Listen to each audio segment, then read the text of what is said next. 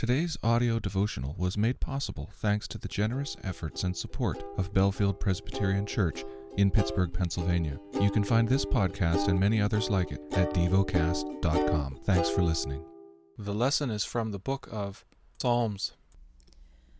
Psalm 1 Blessed is the man who walks not in the counsel of the wicked, nor stands in the way of sinners, nor sits in the seat of scoffers, but his delight is in the law of the Lord and on his law he meditates day and night.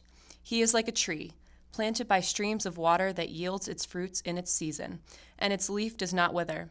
In all that he does, he prospers. The wicked are not so, but are like chaff that the wind drives away.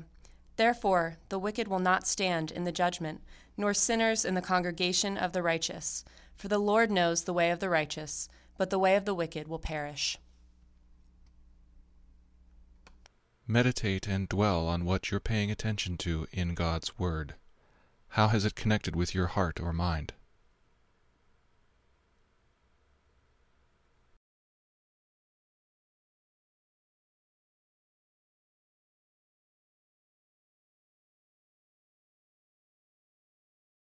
Pray to God freely about what has moved you today.